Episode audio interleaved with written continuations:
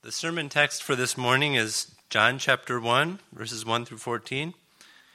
In the beginning was the Word, and the Word was with God, and the Word was God. He was in the beginning with God. All things were made through him, and without him was not anything made that was made. In him was the light, and the life was the light of men. The light shines in the darkness, and the darkness has not overcome it. There was a man sent from God whose name was John. He came as a witness to bear witness about the light, that all might believe through him. He was not the light, but came to bear witness about the light. The true light, which enlightens everyone, was coming into the world. He was in the world, and the world was made through him.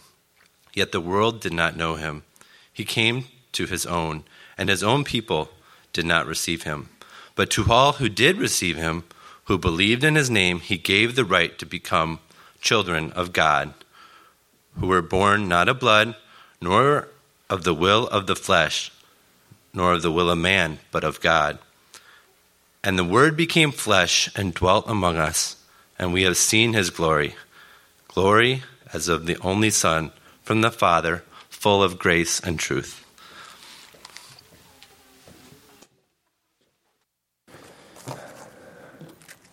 Thanks, Sean, for jumping in and leading worship this week. It's so exciting to just have so many people with their different styles and voices help lead us in worship in many different ways.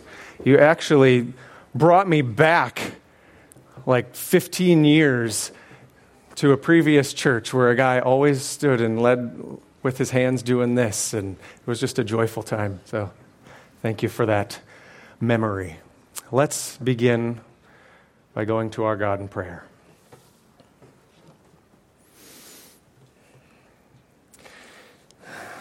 Father, we gather together to celebrate the coming of our King. He came not as anyone expected, he came as a little child, a baby. But he didn't stay that helpless your spirit grew him, and he became a powerful, mighty prophet. He took sin upon himself and rose from the dead to guarantee life eternal for those who trust in him. I pray, God, that in this darkness that we live in, in this world that longs for the return of our King, that you would give us his light today. Give us his light through the word, give us his light through prayers of the saints and through the songs of our brothers and sisters, give us light that we could go into this world and make the glory of Christ shine into the darkness. Be with us now. Make this word come to life, that your light would call us to life in Him. Amen. Christmas is a really wonderful time of year full of joy and anticipation, but it's especially, especially joyful for us this year as we are in the midst of a huge boom of babies being born and adopted into Redemption City Church. The birth of a child is such a wonderful, exciting thing. Just nine months before that kid is born, he didn't even exist. Just a father and a mother and the love between them one day burst forth into creating a new life. Every time that happens, it's a little picture of the miracle of creation when God spoke all things into existence. It's a display of what happened in the very beginning, where before creation existing, there was just God in his triune love, Father, Son, Spirit, loving one another in such an incredible way that it burst forth into a creation a beautiful creation full of life and light. The birth of children is this constant reminder that God, our Creator, is still sustaining life. But the sad reality, as many of us are becoming more and more familiar with, is that it doesn't take long for all the hope and joy of that life to unravel. Adam and Eve quickly introduced the curse into our world, resulting in death in place of life, sin and sadness instead of peace and joy, darkness overcoming the light. History has repeated this pattern. Just as soon as it looks like life and light are getting grounded, darkness quickly overtakes it again. Adam and Eve, they did find forgiveness, but Noah's day proved that it didn't last long. Abraham seemed again to be a fresh start, but Jacob's sons ended up lost in slavery in Egypt. Moses rose up and led Israel out of slavery, but her kings marched her right back into Babylonian captivity. Even more recent history in our own lives. Personal experience, when it looks like the light is finally taking over, darkness comes tearing everything down. Our nation seemed like it was reaching the heights of prosperity, and then a pandemic brings us to our knees. Or as the church family celebrates the arrival of dozens of children. Some are faced with the possibility of death overtaking one of them far too soon. It's tragic when it happens so early. But the reality is that in this creation, death and darkness are going to overtake us all. But Christmas, Christmas is a time to celebrate the hope that light has broken into that darkness. Christmas is a time to remind ourselves that darkness will never overcome the light of the new creation. This is the great message of John's unique gospel story. He's writing to a people who live maybe a couple of generations after Jesus died and rose from the dead, and they had seen all the promises appear to come true in Christ. The king had arrived and he poured out his spirit on people. All these wonderful things are happening. And yet, life is getting really hard ever since I gave my life to Jesus. Sure, many people are coming to faith in Jesus, but even many more are rejecting him. Not only rejecting him, but making life even harder for those who are following him. To those followers of Jesus, it just feels like the pattern of history is repeating itself again. Darkness is overtaking the light again. Wasn't Jesus supposed to come and end all of this despair? So, John writes this new gospel account of Jesus' life in order to give them a different perspective. Yes, he did come to do that. And yes, it is happening. Let's just look at it a little differently so they can see that darkness will never overcome the light of the new creation. The first three Gospels, Matthew, Mark, Luke, were all written which, with much more, it's hard to say, logical accounts, ordered accounts of the life of Christ. Matthew emphasizing the messianic expectations of the Old Testament and how Jesus' life matches up with all of the promises for a coming king. And Mark reveals the full identity, human identity of Jesus to highlight him as the perfect man. Luke tells all kinds of stories. He gets so wordy as he tells the story of Jesus, the suffering servant who came to rescue the weak and the needy. John has a little bit different approach. John's perspective is especially unique. He's not just telling you details, small stories about Jesus. He wants you to know more than facts. He's inspiring us with imagery to draw us in to God's recreation story, telling us that God Himself is creating a new world and has entered into it to care for it by His own hand, entering into the darkness to plant a light that will never be overcome. These early verses of John's gospel are setting us up for the theme of the entire book that darkness will never overcome the light of the new creation. There's so much in these verses that are so rich and encouraging, but with it being Christmas, we're just going to focus on three aspects of this that highlight the miracle of Jesus' birth.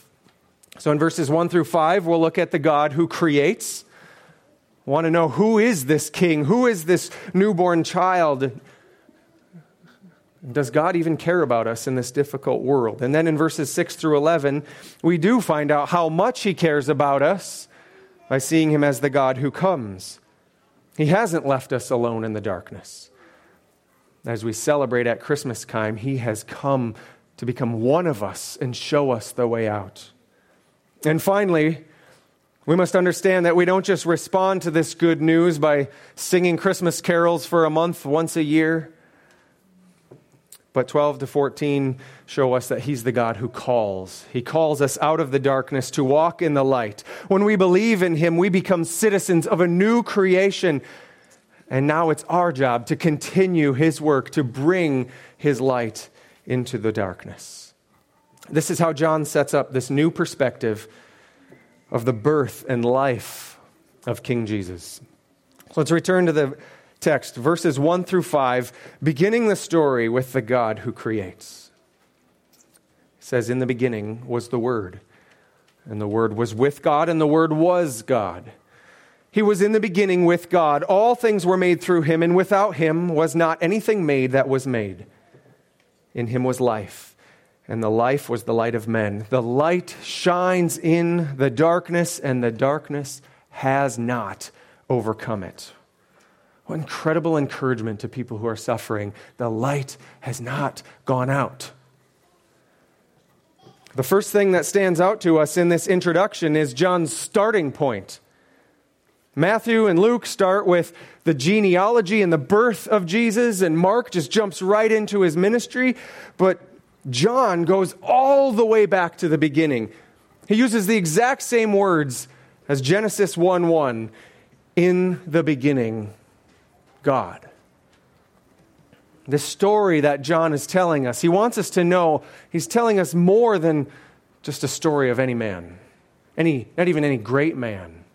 He's not just a great king like David who will rule with justice. He's not just another wise man like Solomon who will give, help you make good life choices. He's not just another strong man like Samson who will help defeat your enemies. He's not just another priest like Aaron who will remove your sins. He's not just another prophet like Jonah who will bring to you the words of God. He is the Word of God. He is God Himself. He's all these things, but He's so much more than these things.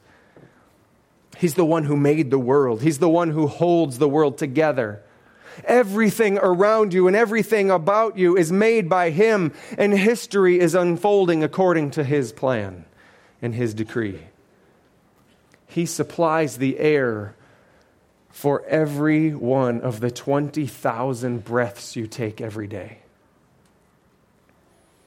He provides the electrical impulse for the 100,000 daily beats of your heart. He is behind the choices of every president, every governor, every city council that sets the trajectory of your life.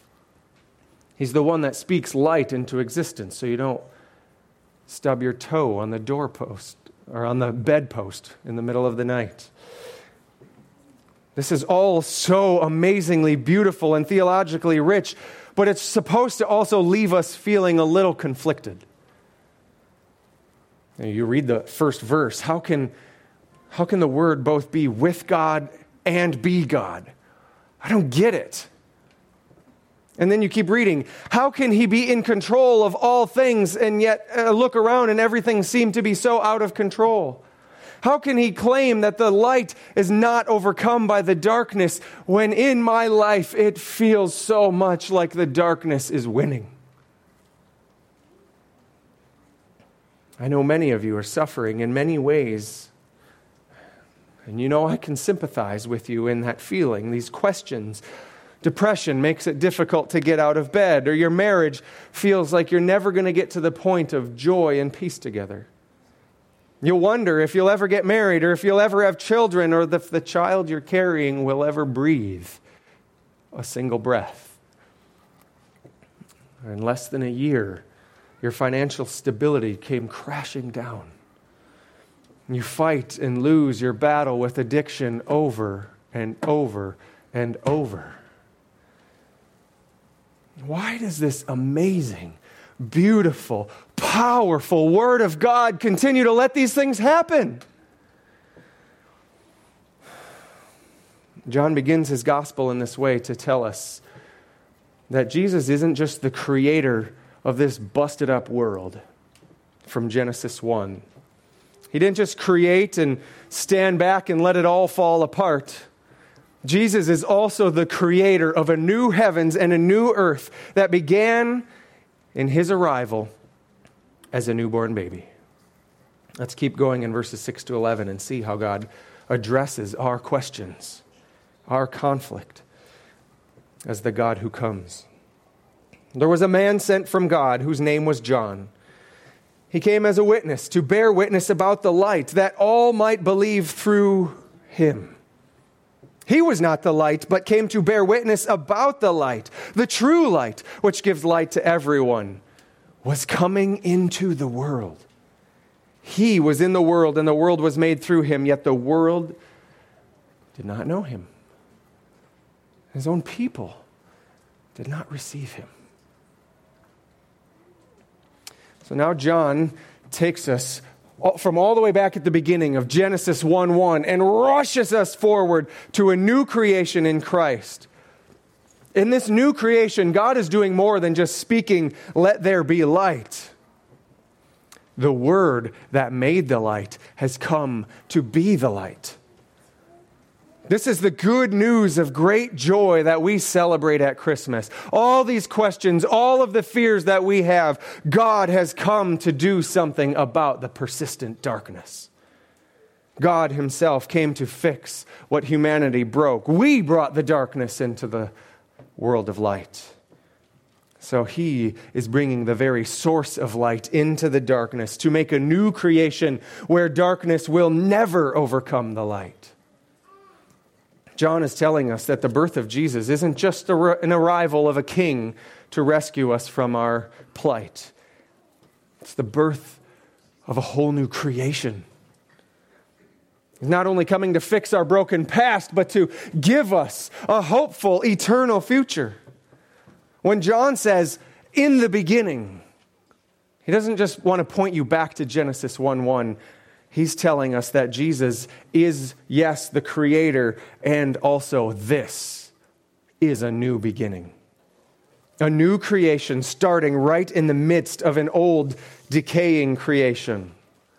This just adds a whole new perspective to Christmas. Usually, we spend the entire Christmas season looking back to the birth of Jesus, talking about this little newborn baby, the God of the universe somehow right here in a manger. It is itself quite a miracle. And then if we're a little more gospel centered, then we'll bring that story forward and say, that newborn baby came to die on a cross for your sins and rise from the dead so you could be forgiven and have a relationship with him by his spirit. But John's doing even more than that. He's bringing that story from 2,000 years ago forward into our lives to say, You are part of this if you are in Christ. And he grabs hold of your head and twists it forward to say, Don't focus on this world, but look at what he birthed. He birthed a whole new creation that is yours in him. Christmas is a time where we shouldn't only be looking back, but also looking ahead. Jesus began a new creation that will only get lighter and brighter and more glorious as we press on towards his face. This contrast between a continuing darkening of the old creation and a lightening of the new one is made clear in the following statements. It says, Nobody saw his light when he came. The entire world didn't know him. Even the ones who were given the promise of his coming, they should have known. It was described for them so they would know what to look for. They didn't receive him. Their minds were so focused on this world, on comforts in this world. They wanted success and prosperity and fame in this world, in this dark, death filled, decaying world. Even his own disciples didn't understand it. And the moment that he was going to his death on the cross, his disciples scattered And as his body lay in the tomb, they wept as those without hope. Nobody could see the light. They didn't understand that the light was the light of a brand new creation. They were too focused on this old creation. Everything had seemed backwards, and truly it was. The only one who deserved all blessing and all glory and all honor in this world took all darkness and shame upon himself. He let the darkness overcome him. But this is the pattern of the whole Bible. The, the old must die for the new to rise. This didn't mean that he had been defeated. He was only bringing an end to the world that's trapped in sin. His death on the cross was the final nail in the coffin of a dead creation. And three days later, he would rise from the dead, guaranteeing a new creation that will rise from the graves of this old world. Brothers and sisters, death does not have the final say. Depression and despair are only temporary companions. Pain and suffering are just tools chiseling away the parts of you that don't belong in the new creation. When darkness in this world seems to be crowding in, remind yourself that darkness will never overcome the light of the new creation. If you're in Christ, this is the promise of his humble birth, his sacrificial death, and his victorious resurrection. This promise is made for us not because we were wise enough to figure it out and see the light, or strong enough to will ourselves to walk towards it, but because He is the God who calls us into it. We'll finish off with verses 12 to 14, seeing the God who calls. But to all who did receive him, who believed in his name, he gave the right to become children of God, who were born not of blood, nor of the will of the flesh, nor of will of man, but of God. And the Word became flesh and dwelt among us, and we have seen his glory glory as of the only Son from the Father, full of grace and truth just, he just said that the light came into the world and nobody saw it. The whole world ignored it. And then the very next statement is some saw it. Despite his own not receiving him and the entire world not knowing him, there are some who receive him and believe in his name. They believe in what he has done in his life and death and resurrection. They have seen his glorious light. And the result is that they are given the rights of God's own children. Again, that just that one phrase to be given the rights of God's children is full of encouraging, hopeful truth. It means many wonderful things, like God is our Father who provides for us. Jesus is our older brother who defends us. He looks out for us. We have a family of brothers and sisters who walk through the darkness with us. But the hope that John is passing on in his gospel it includes all of those things, yes, but it's even more. It's that we, as God's children, have an inheritance in the new creation. As children of God, we have a home in the world to come where there's no more darkness and pain and suffering and death, but only light and pleasure and life and joy.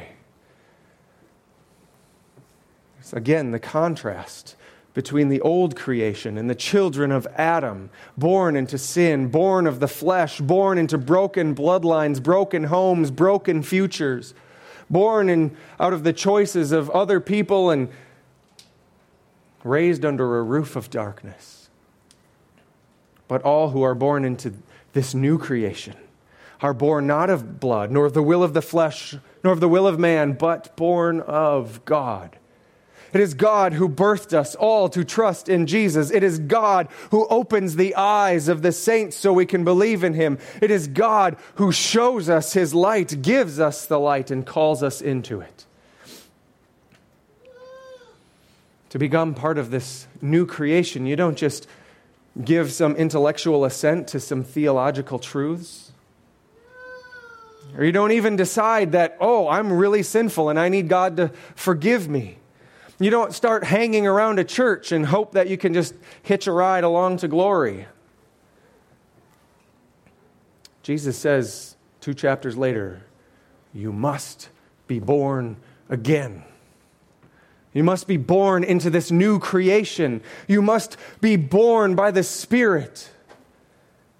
To have your eyes open to see the light of the new creation, you must be dead to this old life, to be born into the new world. And God loved the world in this way. He sent His only Son that whoever would believe in him should not perish, but they would be born into everlasting life. In Christ, a new creation was born. He is both the creator and the faithful first man of the new creation. Just as all who are born into Adam will experience the death, the certainty of death in the old creation, all who are born in Christ will experience eternal life in the new creation.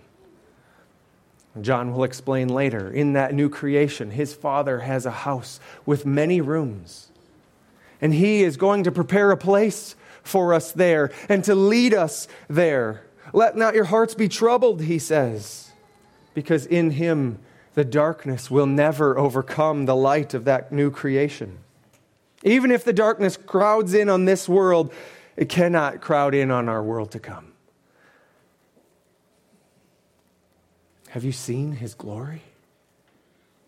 If you have believed in the life, death, and resurrection of Jesus, if you have turned from your sin, put all of that old life to death, and been born to a new life, died to that old world, if you have joined yourself to a local church, a body of brothers and sisters, you can have certainty that darkness will never overcome the light of this new creation we have seen his glory.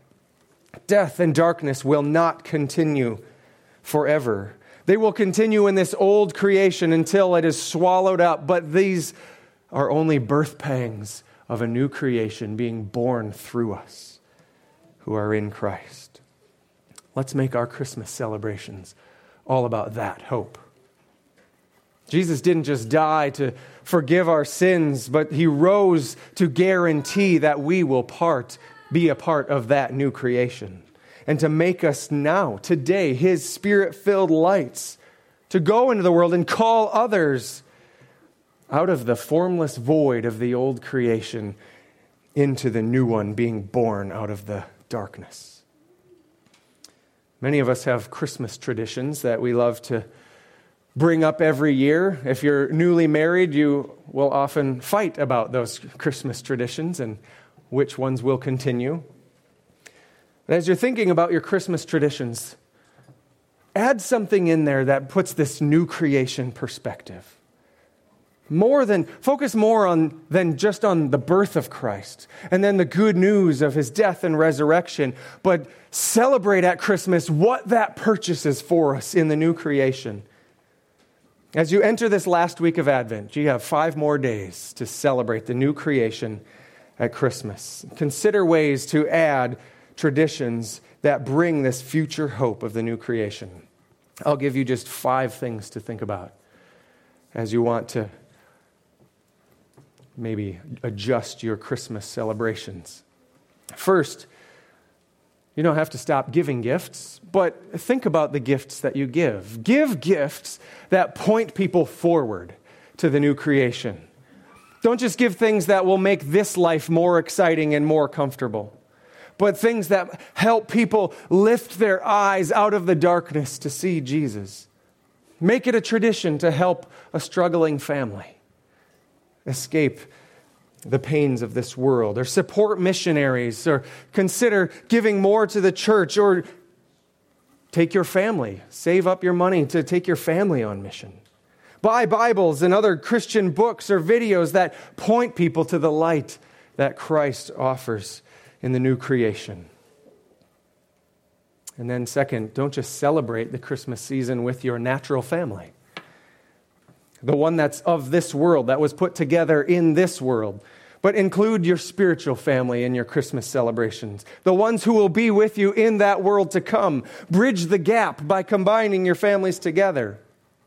Invite your church family to be part of your Christmas traditions so you can remember that this birth that happened in history past was given to be a light to point us to our eternal future.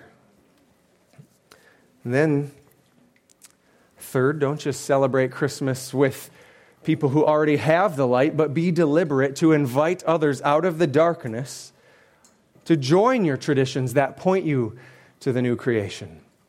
What better way to witness to your family or to your neighbors, your friends, your coworkers than to invite them to be part of your Christmas celebration where it's supposed to be all about Jesus anyway?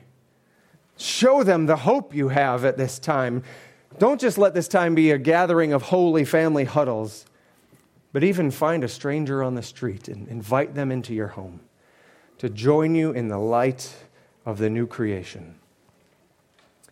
Fourth, for some of you, Christmas might be especially difficult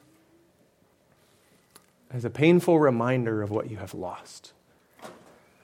Maybe you lost your job and you can't afford to buy any of your family gifts. Or maybe you lost a family member at one point around Christmas time and just don't get to share the joys of this season anymore. It's just this constant reminder of what you don't have. Don't let the holiday season pull you back into the darkness as you rightly grieve the loss of someone you love. But use that grief to remember that death is just the seed of new life, eternal life. Yes, it hurts to grieve. It hurts to lose a loved one. It hurts to face Christmas with the threat of losing one. Grieve that along with the loss of this old creation, but let it remind you to press on even more passionately toward the light of Christ in his new creation. Finally, let the eternal focus of Christmas, this Christmas promise of a new creation, carry forward into the new year. We need to have this same perspective all year long I know one person sitting right in front of me who thinks that we shouldn't just focus on Christmas like, now this is something that happens all the time. The incarnation of Jesus and his death and resurrection are something we celebrate every Sunday. I got an amen from him. we need to build our Christmas traditions into our lives, into habits that continue in the weeks and months following Christmas. Don't just read the Bible a little bit more at Ad, in, during Advent, but build a routine of reading it every day all year long. Don't just invite people into your home for one Christmas meal, but establish a routine of a biweekly or monthly gathering in your own home. Determine not just to be a generous gift giver at Christmas but be generous. Budget for generosity all year long. Jesus' birth promises us that death, darkness, will never overcome the light of the new creation. Let's give and rejoice and press on as though that is our only hope and our greatest joy. Let's be the people that carry that light into this dark world all year long walking with our brothers and sisters, faithfully shining the light into our dark moments. Bringing that light into this world to lead others into the glory as of the only Son from the Father, full of grace and truth. Let's pray. God, thank you. Thank you for this month of looking at light breaking into the darkness as at the same time, darkness has tried to overcome me and my family. And this year where darkness has pressed in on the church and our neighborhoods, we have this beautiful reminder from John that Jesus birthed a new creation. He didn't just make a new creation, He came to lead us into it. And I pray that everyone in this room would know the glory of Christ, would not be as those who are in the world but didn't know Him, or those who didn't receive Him. Would you, by your powerful, glorious, loving Spirit, bring us all to new life, that we would eagerly, gladly die to ourselves, let go of all the things of this old life, and press on in faithfulness towards the light of the new creation. We thank you that this is guaranteed for us because of the faithfulness of our King, Jesus. Amen.